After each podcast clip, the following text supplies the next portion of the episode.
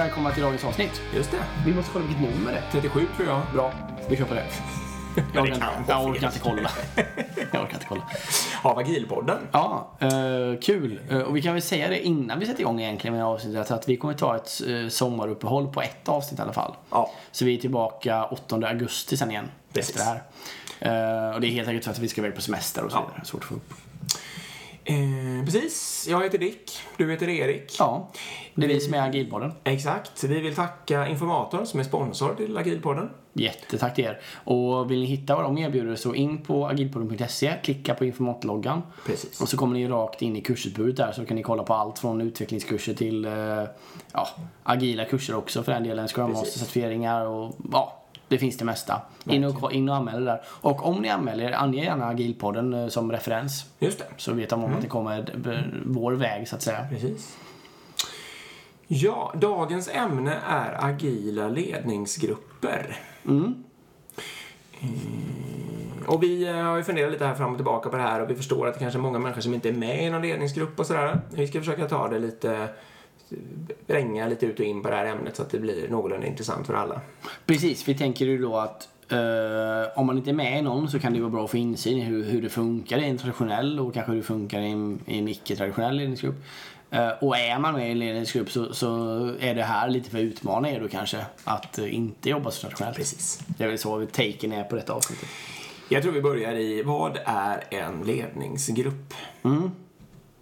Ja, du får nästan svara på det. Ska jag försöka? Herregud. Em, en ledningsgrupp är eh, oftast en grupp chefer och eventuellt annan personal som leder en organisation, kan man ju säga. Eh, det finns lite olika terminologi, så att i vissa organisationer kallar bara den högsta gruppen liksom för ledningsgrupp och de andra får heta något annat då. Ja. Och vissa organisationer kallar det för ledningsgrupp på alla möjliga olika nivåer. Ja, helt olika. Och om man tänker sig case 2 så kan man tänka sig att man har en organisation med till exempel fyra chefsnivåer eller något sånt där. Från högsta och ner till första linjens chefer. Då eh, består ju den första ledningsgruppen då liksom av gruppchefer, eller alltså första linjens chefer och en andra linjens chef. Precis, och det är officiellt då den andra linjens chef som leder gruppen. Ja. Så att säga. ja, det är ni med på. Och sen eh, kan man ju dra upp det där ett snäpp då, så består nästa ledningsgrupp av en tredje linjens chef som leder andra linjens chefer och så vidare om ni ser en sån här framför er. Sen kan det ju vara med så här en HR, business partner, en controller, sekreterare, agil coach, man kan tänka sig alla möjliga och det är väldigt olika då. Man kan ju också lite komplicerat nog då ha ofta gruppchefer på även högre nivåer. För det kan bero på att en ledningsgrupp kan bli för liten. Om jag säger att det finns bara två andra linjeschefer och sen en tredje linjeschef. Den ledningsgruppen blir tre personer. Då vill man liksom grotta ut det. Då kanske man tar med gruppchefer ur, ur andra delar av organisationen för att liksom få volym. Precis. Alternativt då agil coach eller HR eller vad det nu kan vara. Och det brukar då kallas för direktrapporterande eh, gruppchef till exempel. Ja. För att indikera liksom att, den, att man hoppat över någon slags hierarkiskt steg där. Då. Det är en ledningsgrupp. Mm. Hur ska, vi, ska vi dyka rakt på hur, ser en tradi- hur jobbar man och hur ser en traditionell ledningsgrupp ut? Det kan vi väl göra. Ehm, ofta är det ju liksom ordförandeskapet är ju hos högsta chefen. Ja. Den personen, eh, om man ska raljera lite, dikterar ju agendan Ja. eh, och bestämmer utifrån dess principer. Det är ganska vanligt också att i, i traditionell organisation så kommer väldigt mycket information ledningsgruppsvägen. Alltså man har ett högsta mö- möte, eller högsta ledningsgruppen träffas eller vad det nu är. Och sen så rullar det ner liksom i ledningsgrupperna Ja. hela vägen ner. Och sen så slutar det med att man har ett gruppmöte eller någonting då där liksom gruppchefen sitter med personalen och berättar. Finns det någon potentiell nackdel med det här? Ja, det är ju väldigt snabbt som ni förstår. Det kan i och för sig gå fort, men finns det någon annan? Ja, okej då. Det, men, men man kan ju ha alla de där mötena i sekvens och det kan ju gå på en tre, fyra dagar. Det kan det, men det, filtre, det filtreras ju också. Det är ju liksom att man får inte som individ ta, ta vilken information man vill utan det filtreras ju ner beroende på vad de här cheferna tycker är lämpligt att sprida och inte Ja. att sprida.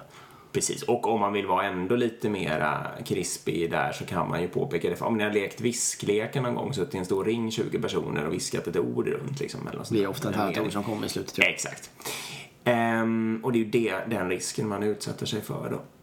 ja. Ja, sen är den eh, ofta består den av vita män. Eh, det har visat sig vara en, eh, statistisk faktor som Ja, i alla fall ofta är uppfylld utan att lägga någon mer värdering i det. Ja. Ehm, ofta så jobbar man ju med det här, eh, det ska vara lite så här, det, ska vara, det heter att det ska vara förberett så att man ska ha en agenda ute en vecka innan och man ska skicka ut material så att alla ska kunna läsa innan. Eh, och lite sådana saker. Och det är ju alltså dumt, anser vi då. Bara för att vara Kanske hörs lite på Ja. mitt tonfall. jag Ja. Jag, tänker, jag, jag tänker inte låta någon missförstå att det är dumt. Alltså jag var tvungen att säga det. Nej, men jag menar, eh, ja, men det kan inte med vara så illa då att eh, agendan ska vara liksom spikad två veckor innan mötet för allt ska skickas ut. Och, men för det första är det så att det, finns ingen människa på jorden som läser detta. Eh, och gör man Inte det så många, nej. Och gör man det så kanske det är ett symptom på något annat. Ehm, och sen också så är det ju så att man anpassar sig inte efter verkligheten. Nej. Jag menar, säg att vi har en situation nu där vi faktiskt måste lösa någonting. Ja, nej, tyvärr, agendapunkten, eh, agendapunkten är fulla för det här mötet. Du får komma om två och en halv vecka eller tre eller fyra eller fem eller vad det nu kan vara. Ehm, Ja, men man kan väl säga så här att eh, två veckor i förväg, det kanske passade alldeles perfekt under romartiden när ganska mycket av kommunikationen gick med att någon red runt med små brev i hela romarriket. Liksom. Och man var tvungen att vara lite strukturerad och sådär för att det inte skulle bli Hawaii av alltihopa. Ja. Eh, nu, om ni har talat om de här digitala möjligheterna som finns, så att säga, när all information är tillgänglig i realtid för alla människor kors och tvärs, så händer det så fruktansvärt mycket på två veckor så att om man hela tiden lägger in en sån fördröjning på allting man gör så kommer man ju ständigt ligga efter. Liksom. ja, det kommer vara inaktuella ämnen. Exakt. Så är det ju helt klart. Här finns det också, bero, beroende på detta så finns Per Holknekt, en del kanske vet vem han är och inte. Han är ganska aktiv på LinkedIn i alla fall. Han skrev en, en, eh, ett inlägg där som blivit ganska delat om att han föreslår att på alla styrelsemöten, och det är ju något annat än ledningsgrupp men det är ändå en form av ledningsgrupp kan man väl säga. Eh, att man ska vända på agendan och alltid ta övriga frågor först. För att faktiskt få fram det som är viktigast på riktigt och sen ta alla de här grejerna man måste gå igenom, typ ekonomi, eh, ja vad det nu kan vara för viktiga frågor man måste gå igenom på ett styrelsemöte. Ja, vi, vad tycker du då? Hur gör man en agenda? Ja, oj, det, det var en, ett, sido, ett sidohopp. Men Ja, förlåt, var du mitt i så Nej, fortsätt? nej men, egentligen inte. Men, men jag kan bara avsluta. Poängen var ju väl att att just varför det blir så att övriga frågor blir där det händer saker är ju för att man har bestämt dem där så långt i förtid så de inte är aktuella. Och det ska visa massor med statistik och grejer som inte någon vill se liksom, som man kanske redan har sett liksom. Eh, Därför blir övrig-punkten viktig och därför ska man ta den först. Men jag menar, det är ju en lösning kanske men, men det är kanske bättre att faktiskt titta på varför har man de här punkterna. Ja, för det jag skulle komma till var nämligen att om jag, om jag ska svara på min egen fråga Ja. som, så som varandes en sann narcissist så skulle jag ju svara att eh, eh, om jag, när jag fritt själv får välja då finns det ju bara övrigt, övriga frågor eller hur man nu vill uttrycka saken. Eh, alltså då är det ju inte, alltså alla sådana här fasta punkter är ju fullständigt livsfarliga. För Ja. de tenderar ju att slöa ner allting och liksom de de är ju inte, man kan väl ha en, en punkt som återkommer under en tidsperiod men en punkt som återkommer år ut och år in blir liksom eh, man är inte intresserad av att jobba med en specifik fråga på det viset under så lång tid. Det är inte smart liksom. Antagligen inte. Antagligen inte. Nej. Jag kan inte komma på något exempel i alla fall. Jag kan komma på ett exempel Ja, som är bra. Ja, Men det är typ det här med work balance, alltså om man pratar om hur man mår relativt. Mm. För en sån grej har man ju statistiskt visat att pratar man om det varje dag så, eller varje gång så kommer det förbättras. Om det räknas sånt så har jag check-in och sånt där har jag ju gärna och då får ju folk berätta vad som helst om de känner Eller en kort retro på slutet som gör att man får Ja, göra reflektioner hur det var. Ursäkta, det kan finnas sådana punkter. Men eh, att, att låta... Eh, det, det jag pratar om nu, det är ju ett starkt behovsdriv. Så att det liksom är frågan om att eh, de människorna som kommer till det här mötet på riktigt får ta upp det som de på riktigt behöver prata om och vända och vrida och eh, ta hjälp eller informera eller vad det nu är. Och inget annat skit som liksom ligger som någon fast gammal förberedd grej, ligger i vägen som en våt filt över det som man på riktigt behöver använda tiden till. Nej, det är rätt. Det, ska jag fortsätta? Ja. Jag ledde den ledningsgruppen som jag normalt sett ingår i. Jag ledde det mötet häromdagen därför att eh, vår chef inte var där då. Eh, och då gick jag faktiskt loss med det här, eh, ett, vill ni använda tiden till det här? Det, det vart ju, jag kände ju det att då fick jag ändå lite reaktioner att det är liksom ingen som har ställt sig den frågan på ganska länge kändes det som. Då var det som att alla ändå började så här, ja okej, man skulle kunna använda tiden till något annat. Alltså det blev ingen ändring där och då. Men jag kände ändå att det var en tankeväckare att jag fick en viss buy-in då på att nej men okej, nu väljer vi ändå själva att lägga våra två timmar på just de här grejerna som står här. Eh, och så får vi skylla oss själva om det inte är rätt då. Det kändes ganska bra. Det, skriv upp det här på tips och tricks. Eh, vad vill ni använda tiden till är en fråga som jag använder. Och det gäller ju egentligen alla möten. Men, ja. Ja, precis. Ja, precis. Nu kanske vi har snöat iväg på. men det är okej. Men, men det, det är en allmänt bra tips. Och jag brukar göra så. Och det, jag, är, jag är väl definitioner av just ostruktur i och för sig då när det gäller sådana här grejer. Men jag brukar bara skriva upp det här är de grejerna jag har i huvudet och, och som jag tycker vi måste prata om. På whiteboard liksom. Sätter jag åtta saker. Och sen så låter jag fo- folket liksom som är med skriva upp sina saker och sen så pluppröstar vi helt enkelt vilken är viktigast att prata om. Eh, och sen så tar man dem i den ordningen och hinner man med alla så det är bra men annars stoppar man bara där man inte hinner. Och då är det inte nödvändigtvis så att de punkterna som man inte hann med, det är inte så att de automatiskt följer med till nästa möte. Nej, precis. Så man bara får en längre och längre backlog. Utan det är hela tiden det som är viktigast på just det mötet. Liksom.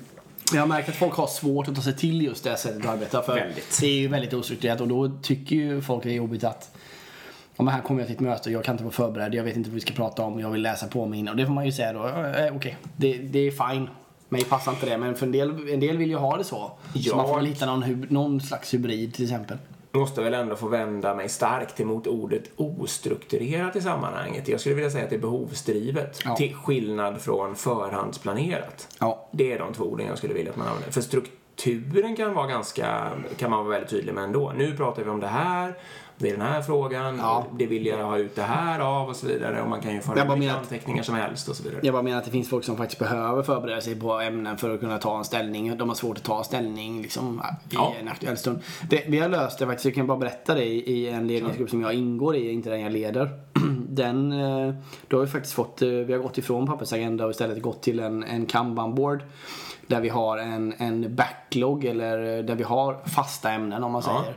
Men sen så, eh, alla är gula och sen så gör vi dem blåa de vi ska prata om den här gången.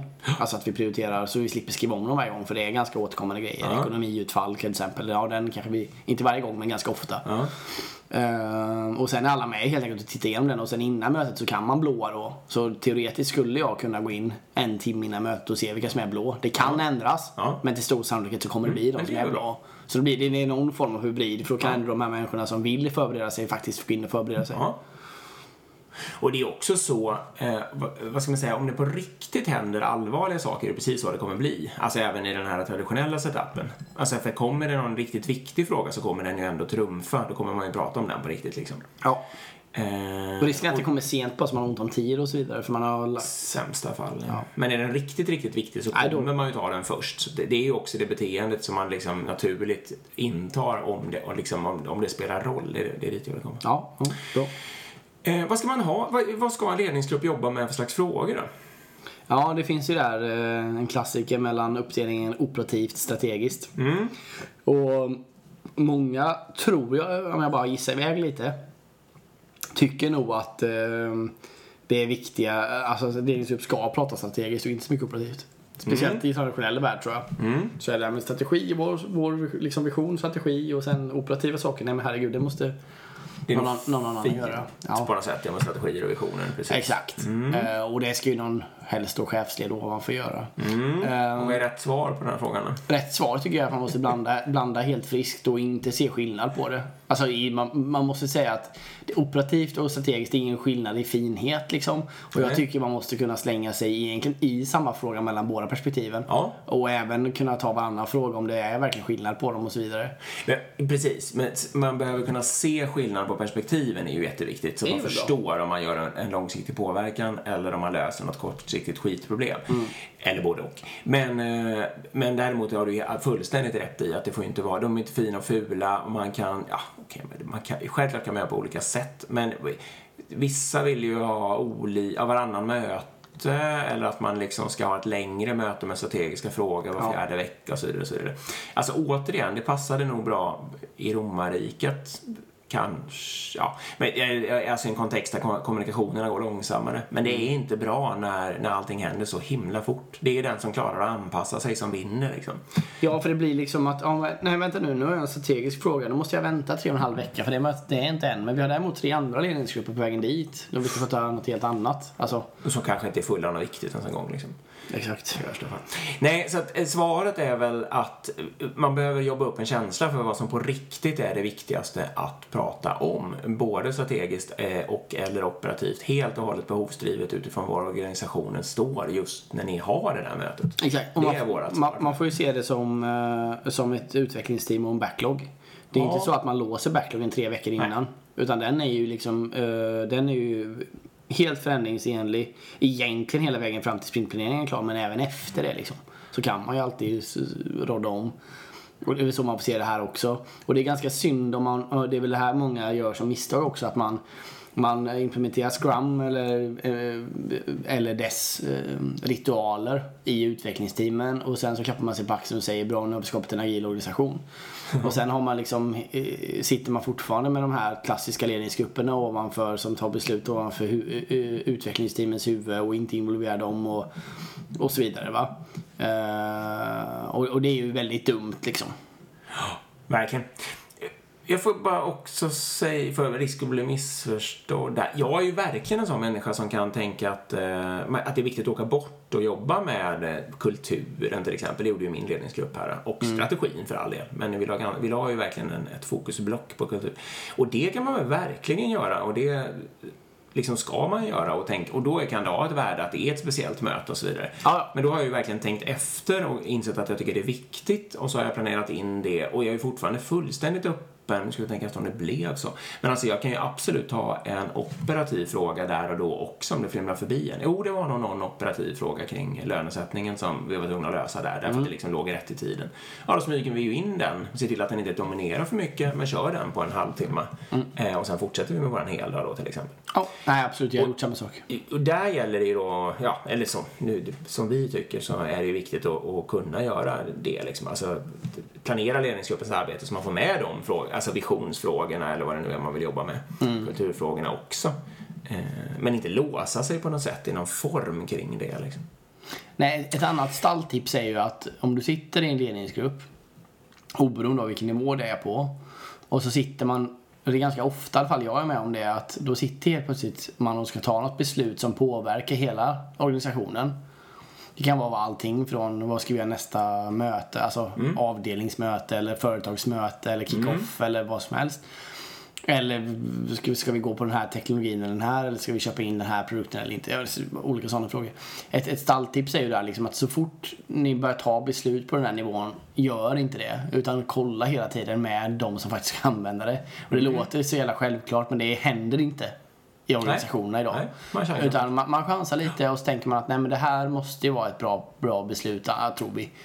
Och sen så blir diskussionen istället hur ska vi förankra detta? Ja, så är mycket. Ja, och då är man ju helt fel ute för du ska aldrig behöva förankra ett beslut för ett beslut ska ju komma underifrån liksom. Ja, det kan väl bero på vad det gäller, men jag håller med dig om att 95% av besluten borde ju komma underifrån av människor som förstår det liksom, som ska beslutas om. Till exempel kan man ju säga då som ett exempel här bara att vi genomför detta i min högsta ledningsgrupp då eh, eh, som jag ingår i. Så då är vi ungefär 200 personer eh, som jobbar i den ledningen, så att, eller alltså under den ledningen. organisationen, I ja. organisationen, precis tack. Ehm, och då har vi ett sånt organisationsmöte där alla de här personerna träffas helt enkelt. Och då eh, skulle vi hitta på vad vi skulle göra och då satt man ju liksom klassiskt här då och började prata om, "Ja, men ska vi inte ha någon föreläsning om det där och det där? Och då sa jag, nej men kan vi inte fråga istället? Så då skickade vi ut en, en eh, sån doodle för att kolla vad folk ville göra. Där folk fick föreslå ämnen och sen efter det fick vi rösta på vilka ämnen man ville titta på då, eller göra. Och eh, den ratingen sen, vad vi fick tillbaka då, var ju högsta någonsin i hela organisationens Ja, livstid. Alltså, roligt. På, hur, alltså, på feedbacken på hur bra det var på Gud, 1 till vad 5. roligt. Så det gav ju ganska snabbt resultat. Liksom. Så nu har vi det som en standard då att för varje sånt möte så, så tar vi in eh, vad vi ska prata om och vi låter även de som ska vara med prioritera. Också en sån grej som låter självklart men det är, händer återigen inte överallt och det är inte så vanligt. Om man ska hoppa till såna här... eh, eh ja, äh, jag hoppar. Jag, jag orkar inte ens etik etikettera det hela. Eh, eh, transparens tycker jag är viktigt. Och det är en sån här sak som, om ni jobbar i en ledningsgrupp, eller leder den för den delen, tänk på det. Finns det någon som helst anledning att inte jobba på en eh, digital yta som alla kommer åt? I normalfallet i alla fall. För mitt svar är oftast att nej, det gör det inte. Utan se för guds skull till att vara någonstans där alla i er organisation kan se vad ni gör. Alltså, och det kan ju vara Slack eller något sånt där. Men det kan även vara något filsystem. Det, det skiter jag i. Ja. Eh, och så de få sakerna som eventuellt faktiskt på riktigt är hemliga, om ni nu har något sånt, eh, ha dem någon annanstans. Men försök för allt i världen inte göra tvärtom. Att hålla allt hemligt och sen så tro att ni ska komma ihåg och släppa ut den lilla informationen som, eh, liksom, som människor behöver innan fnuttar. Då. Och jobbar ni i en organisation, samma sak. Kräv transparens. Alltså, Exakt, bra. Fråga liksom. Vad, vad kom ni fram till där? Och hur kunde ni fatta det här beslutet? Vem hade de här åsikterna? Det här är hål i huvudet. Eh, hur gick den diskussionen? Och så vidare. Och så vidare. Precis, och det är bara att säga det. Det är bara att fråga din chef idag. Varför ser inte jag vad ni gör på ledningsgruppen? Precis. Varför är inte det er backlog transparent? Varför är inte ert resultat transparent? För tyvärr är det så att, eller nästan garanterat tyvärr, så är det så att du som medarbetare, du har ingen aning om vad som sker under ledningsgruppen. Uppfostra din chef helt enkelt. Det är Ja. det vi säger.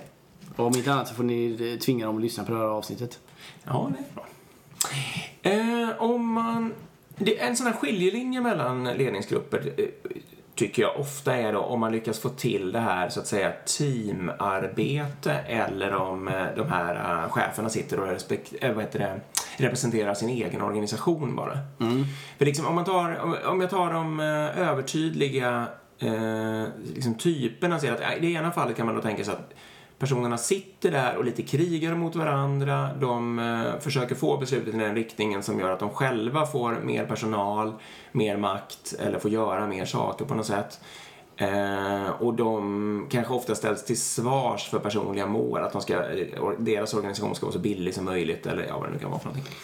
Och i det andra caset så jobbar man då som ett liksom, lag på något sätt. Eh, hjälps åt i frågor, tar upp gemensamma frågor, samarbetar, samarbetar i små grupper, kanske parprogrammerar eller mobbprogrammerar, alltså inte just programmerar då, men löser olika uppgifter liksom som grupparbeten och sådär. Och det är ju väldigt, väldigt viktigt att dels tänka efter vart, hur vill jag ha, liksom, vad ska det här bli för ledningsgrupp? Eh, och sen även försöka hitta en väg dit då och inte bara sitta och bli ett offer för den här rörstilen som ofta breder ut sig. Ja, Ja, men det, det är ju du helt rätt. Och det, det är ju återigen som jag brukar, brukar säga att Niklas sa det här med att alla är kung över sin lilla ö. Ja. Och så suboptimerar man. Exakt. Sitter man och skyddar sin egna verksamhet. Och som Niklas berättade om det här med driving ranchen. Man tycker inte om när grannen slår raka drivar. Nej. Då vill man gå därifrån för han är jobbig liksom som levererar. Så, det- så det är verkligen sant. Och det där måste man ju då jobba som sammansättande liksom. Eh, om man nu har en ordförande i, i det liksom att den verkligen ser vad är vårt syfte liksom och vad gör vi här? Och nu menar inte jag att man ska sitta och göra en, en övning vad vårt syfte är. Men att man verkligen lägger fokus på att nej men det är vi som team, vi ska inte rapportera här till mig.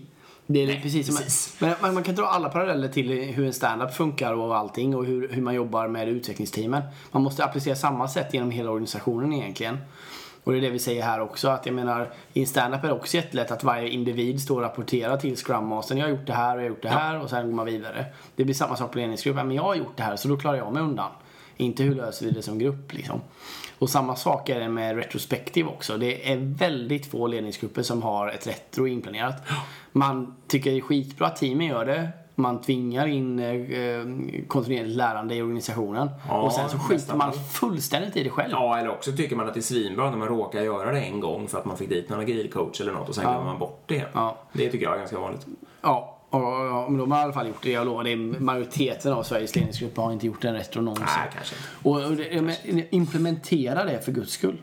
Och om vi får till ett sånt här lag, då är det ju de här klass... Alltså alla som vet något om grupputveckling, det är de grejerna då som gäller liksom. Alltså, eh, ta hjälp av varandra, eh, be om hjälp, eh, stötta den som behöver hjälp, utkräv ansvar för den delen. Alltså ifrågasätt om någon inte har gjort det den ska. Ja. Det för ju en grupp framåt. Säg det du tycker och så vidare. Och så vidare.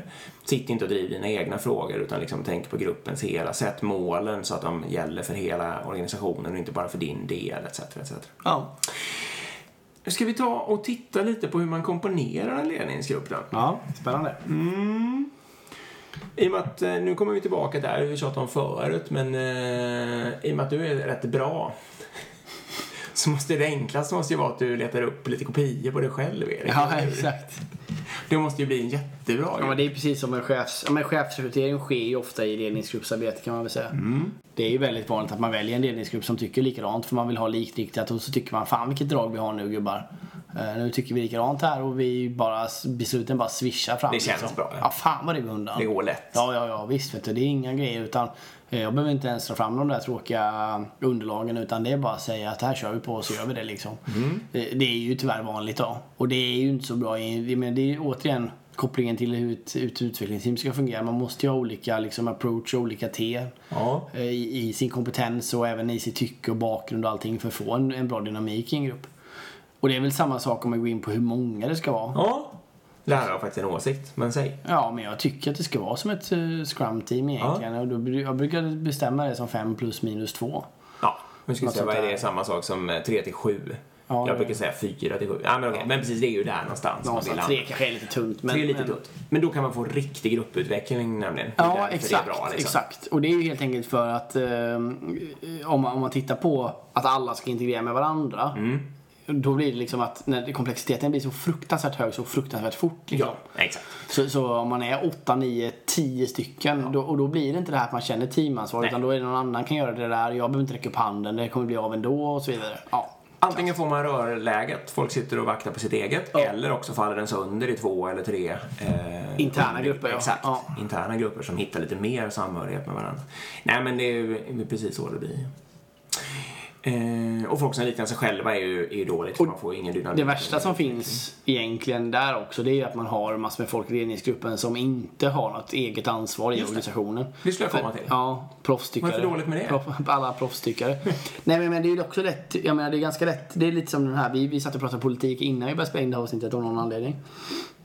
Och då blir det liksom att, ja men jag kan ju sitta och ha helt en åsikt vad all, alltså om du säger att jag ska rösta på X liksom. Mm. Ja, då kan jag sitta och ha massor med åsikter på det. Men om jag själv inte säger vad jag röstar på. Nej, vi hamnar faktiskt just i det Vi hamnar läget. i det läget och då blir det började säga vad jag inte skulle rösta på. Ja. Och då började jag med, med högre och högre tonläge motfråga vad jag skulle rösta på. Exakt. Och det, det är lite samma sak där. Jag menar om man inte kräver, alltså om jag bara sitter och proffstycker hela tiden att nej men det är klart ni inte ska ha några konsulter.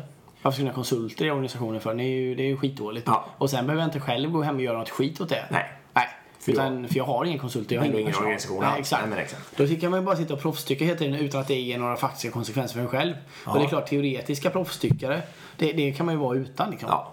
Och nu nämner du den ena faktorn, för det finns en faktor till i det där. Och det är att den personen som inte har något eget leveransansvar och inte behöver liksom eh, ha one-to-ones med massa personal och göra såna här saker. Den har ju dessutom oändligt med tid att sitta och förbereda olika frågor, skapa material och, och liksom driva sina frågor. Så att om man inte passar sig och har en sån person i en ledningsgrupp, då kan man liksom få det läget att den frågan som den har snöat in på, den, allt fokus hamnar där. Ja. Exakt. Därför att den gräver fram lite fakta och liksom propagerar för den saken och så vidare. Men det kan hända att om ni liksom gjorde en pluppröstning av alla strategiska frågor på riktigt och alla fick tänka till, då kanske den liksom skulle hamna på plats 35. Ja. Eh, men, men bara för att den personen gillar den liksom, så hamnar man där. Så se upp med det för allt i världen. Ja, och dessutom så drygar man ju ofta bara ut ledningsgruppen så man landar i Ja. här situationen att man blir för många liksom. Exakt. Ja.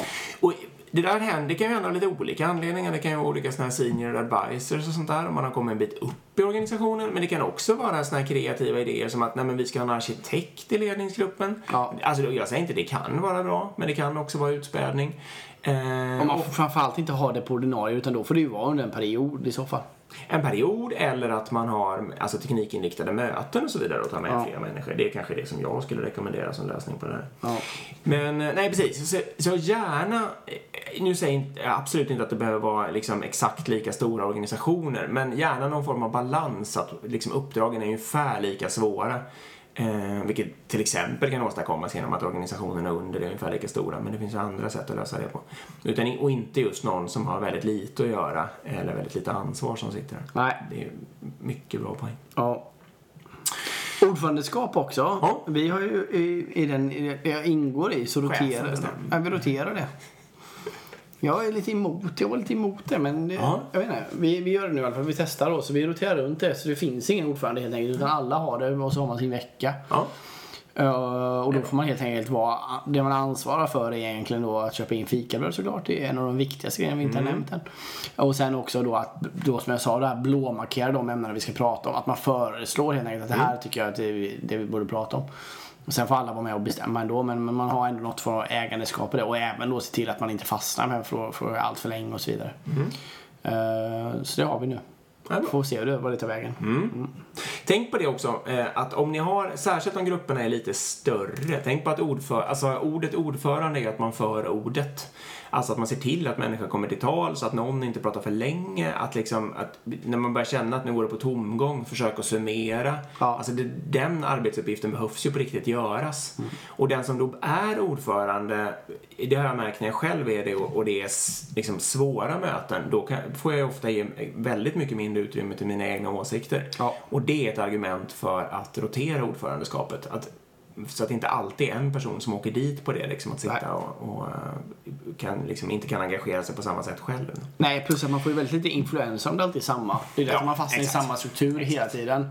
Helt plötsligt nu så kan man ju säga det att som, ja, men, om nu är jag ordförande idag och idag ska vi skita i agenda. Mm. Liksom till, till exempel. Eller som du sa, idag ska vi ifrågasätta agendan stenhårt liksom innan vi kör Ja, eller det. i alla fall. Det hade ju aldrig hänt om man hade behållit samma. Nej, troligtvis inte. Nej.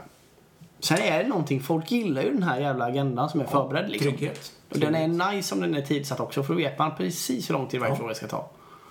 Och sen håller man sig inte till det i och för sig ändå. Nej, men, Men det känns bra. ändå. Känns känns bra. bra. Känns bra. Nu är vi sena. Ja. Måste skynda oss. Ja. Nu har vi lite tid över. Ja. Oberoende av hur viktig frågan är så är vi sena nu. Ja. Sekreterare då? Ja, jag, eh, jag tycker att det rimmar, rimmar mot traditionell mot den traditionella världen liksom. Ja. Ehm, Anteckningar. Protokoll. Ska det finnas protokoll? nej, jag tycker inte det. Ja, väldigt sparsamt. Ja. Eh, det, det, här får man, det beror på hur man jobbar med informationstransparensen. Ja. exakt. Tänk på eh, hur har ni det med informationsspridningen, informationstransparensen och liksom eh, värdera nyttan. Ja. Det är ju det man måste tänka på. Om vi tar den ledningsgruppen som jag ingår i. Alltså min informationstransparens består ju av att jag själv gör egna anteckningar som jag lägger på en sån nivå så att jag kan skicka det till hela min egen organisation. Och så gör jag det. I det ögonblicket mötet tar slut så trycker jag på sänd liksom och så får kvaliteten vara vad den är. Eh, och då är jag ju sekreterare, men menar, det är många som för anteckningar. Det finns ju också en assistent som för liksom, de officiella anteckningarna Ja. som också är väldigt bra. Men anledningen till att jag inte använder dem rakt av, det är ju att eh, det kan stå en massa hemliga saker där och då måste jag göra ett liksom, överföringsarbete och ett tillgänglighetsarbete på dem och det Ja. tar mer tid än att göra, göra det liksom. Sen kan det ju vara bra med en bra sekreterare också. Ja. Jag menar, det, det som händer är ju att ja, men det fin, då är alla powerpoint-presentationer förberedda och det är där folk ska komma och gå är förberedda. Alltså, Ja, det kan ju effektivisera mötet att man slipper sitta med sånt där. Liksom, men, liksom, har man gäster och så, då får det ju vara någon form av tid för dem och så vidare. Det tyckte ju vi också. Och, Mm. och då får man väl någon idé om hur länge de ska vara där. Om inte annat behöver de veta det själva. Så, Ja. så jag menar, absolut. Eh, Sånt kan man ju få bete sig lite mer klassiskt med. Ja, verkligen.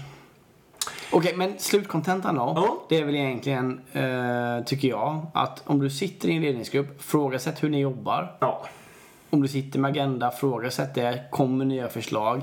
Man kan alltid sälja, sälja in det på att kan vi inte testa att jobba annorlunda i två månader? Och sen experiment. gör vi en retro på det. Ja. ja precis, kalla det för experiment som vi lärde oss från Kniberg.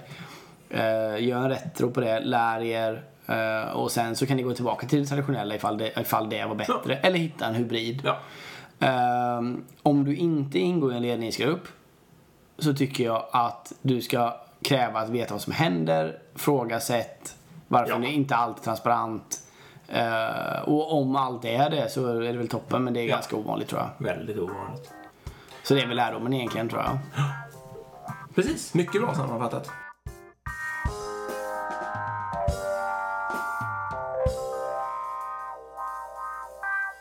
Ska vi eh, glida över på dagens lyssnarfråga? Ja, Mm. kör. Den är otroligt rolig. Hur ska man hantera höga chefer med fel drivkrafter? Och jag tror att fel i det här äh, sammanhanget ska väl då förstås som att man liksom har drivkrafter som inte är optimala ur, äh, ur, ur, ur liksom, i förhållande till den Strategi, visionen alltså. eller strategin som man vill åt. Ponera till exempel att det är mjukvaruutveckling och att man har någon slags agil en strategi och ett servant leadership. Och så där, nu tar jag det absolut mest klassiska exemplet här. Och så har man höga chefer som sitter där med eh, drivkrafterna, makt och status. Eh, därför att det var på 70-talet liksom, när de började sin chefskarriär. eller 90-talet. Eller 90-talet. Så var det de drivkrafterna man tittade efter när man tillsatte chefer. Ja. Ja, hur gör man då? Ja, men jag, jag har ju sagt det innan och jag säger det igen. Jag tycker återigen att uh, alla de här rollerna, uh, speciellt då chefskapet, det är ju någonting man ska ha på låns liksom. Vilka chefer behöver vi ha i den här transformationen för att driva den här strategin för att komma till den här visionen? Ja. Det innebär att om man har uh, chefer som beter sig, om vi tar det först då, på det konstiga sätt och så vidare. Det, det går ju att jobba med. Ja, beteenden går att jobba med. Och ändra och så vidare. Ja. Men har man chefer som har drivkrafter som går rakt emot det man vill, då ska man ju ta bort dem. Ja, om de är starka Ja. och personen liksom inte just på ett snabbt, enkelt sätt kan ändra sitt beteende, då är det troligt att det aldrig kommer gå vägen. Nej, jag, jag tror inte det. Och jag tror man, man får inte vara rädd för det heller. Vill man driva förändring så man kan liksom inte sätta en, en eh, för i och med att på många företag så tar en chefskarriär ganska lång tid. Ja. Och då, det slutar med att alla som sitter på den här liksom, högsta ledningsgruppsnivån då, eller på höga ledningsgruppsnivåer, de har liksom jobbat 10, 15, 20 år och så vidare. Ja, och vill vara kvar där. Ja, och vill sitta där och mysa i all evighet. Liksom. Kopplat till hög lön och så. Ja, det är det ju också tyvärr. Och då blir det liksom att, om sen så måste företaget ta en annan, en riktningsförändring som går emot det de själva implementerat. Det blir ju dumt liksom. Ja, det går inte. Nej, för en del så går det. Beroende på, och det, det, det är väl där det blir intressant och beroende på vad du har för Ja, drivkraft. precis. För på många drivkrafter så funkar det absolut. För jag menar, jag en av mina drivkrafter är att driva förändring. Mm. Så jag skulle inte funka i ett företag som säger att nej men vi har bestämt oss för att så vi jobbar är superbra och det har vi gjort jättejobb, mycket jobb och nu ska vi bara supermysa i, i den här. Vi ska inte förändra något nu på flera år här utan vi ska as is förvalta Nej, sådär. då- skulle, jag, skulle, jag, jag skulle bli jättedålig chef Ja. där. Och då skulle jag, i, i en sån organisation skulle jag behöva bli avsatt som chef. Ja. Och så skulle man behöva ta någon annan. Ehm, och så skulle jag få göra något annat då. Jag kan ju driva något förändringsinitiativ som inte har innebär chefskap eller vad det nu kan vara. Ehm, eller för att gå till en organisation där man vill ha förändring. Men det, vår tes är väl här också att vi tror inte det är så jävla lätt att ändra på de här drivkrafterna. Nej, precis. Och det är väl en lärdom. Det, det är, jag tror jag fick upp ögonen för det när vi hade Pia-Mia eh, här och hon började prata drivkraft och jag började tänka mer på det efter det. Och sen Hon pratade också om det att just om de är starka så är det, det är ju svårt. Liksom. Man ändrar inte sina inre drivkrafter. Nej. Eh, man kan ändra beteende men om, om man be- begär beteenden som går liksom tvärs emot, alltså inte som bara en justering som går åt andra hållet jämfört med de inre drivkrafterna, då blir det problem. Liksom. Det är inte bra. Så vårt svar på det här är väl att eh, om det liksom är icke-dominerande drivkrafter som, så att säga, och personen är förändrings eller liksom öppen för att ändra sina beteenden så då är det ju verkligen en fråga om att utbilda och jobba med och så vidare. Men är det starka drivkrafter som just pekar åt helt fel håll då ska personen troligtvis ha ett annat jobb. Ja. Det är väl liksom det generella svaret på det där. Ja. Vi, försökte lite snabbt där, vi borde ju verkligen göra en drivkraftsanalys på oss själva, men vi försökte lite snabbt identifiera ja, det var spännande. Ja, det var lite kul faktiskt. Här, vad har vi själva för drivkrafter? Ja. Och nu har ju du råkat nämna en här. Ja, förändrings... Och den har jag ju också. Alltså bägge vi passar ju i en kontext när det är mycket förändring. Jag tänker. Ja. Kanske du har den ändå starkare än vad jag har. Men, Ja, kanske. Jo, det Eh, har jag. Men det är för att jag är yngre också. Kan vara Kanske. Mm. Precis. Ja, och jag pratar för mig själv då. Jag, en väldigt stark drivkraft hos mig är ju att synas. Den är ju så här... Alltså den är ju varken, den är inte utpräglat positiv eller negativ. Den, det finns ju absolut styrkor med det, det finns absolut, alltså det kan urarta till svagheter också.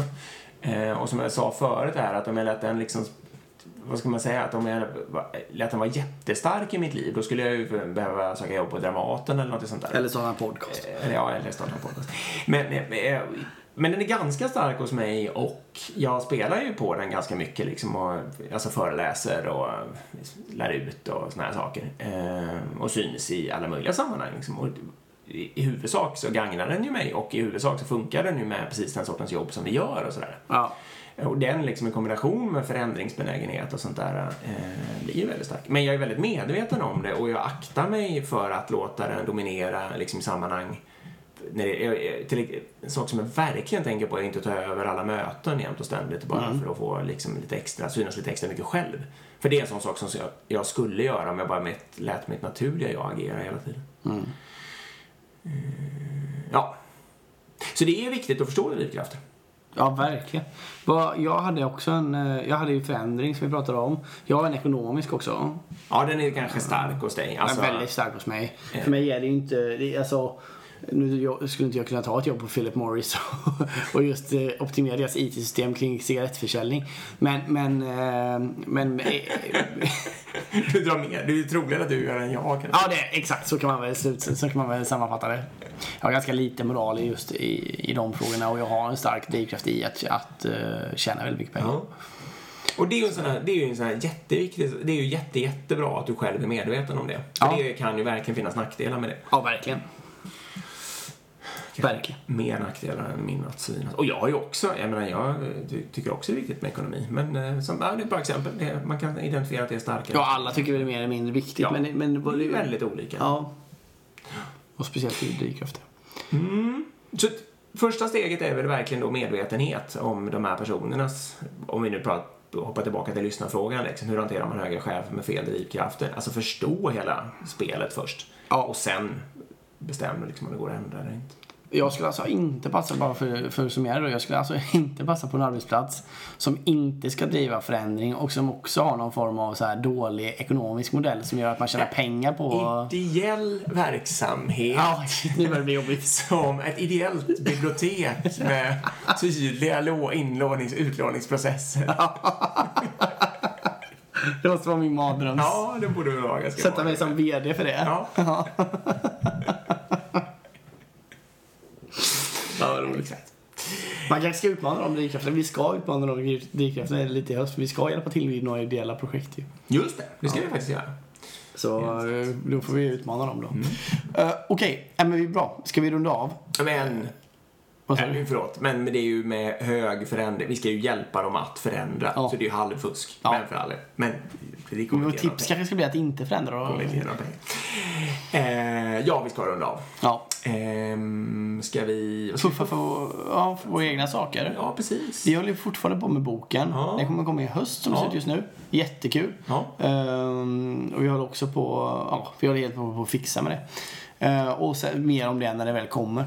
Ehm, och sen så har vi våra kanaler då. Vi har på Instagram får ni jättefölja, gärna följa oss. Yes. Uh, Agilpodden heter vi där. Ja. Vi försöker sända lite live också när vi träffas och förbereder sådana här Mm. poddavsnitt. Så där kan man gå in och vara med. Vi har en mail. Eh, agilpodden gmail.com och vi finns även på Facebook, Agilpodden. Det gör vi också. Och på mejlen där så kan ni jättegärna dra in lyssnarfrågor, Ja. föreläsningsfrågor, eh, vad det nu kan vara, tips eller vad som helst. Så tar vi gärna och svarar och hjälper till. Vi försöker läsa och svara på allting, absolut. Eh, och vi kan ju också säga att vi fortsatt letar sponsorer till podden framöver. Så sitter ni på något intressant så hör gärna av er. Verkligen. Bra. Då tackar vi för oss. Ja, tack så jättemycket. Tack informator. Tack för att ni lyssnar. Mm. Vi hörs nästa gång. Hej! Hej.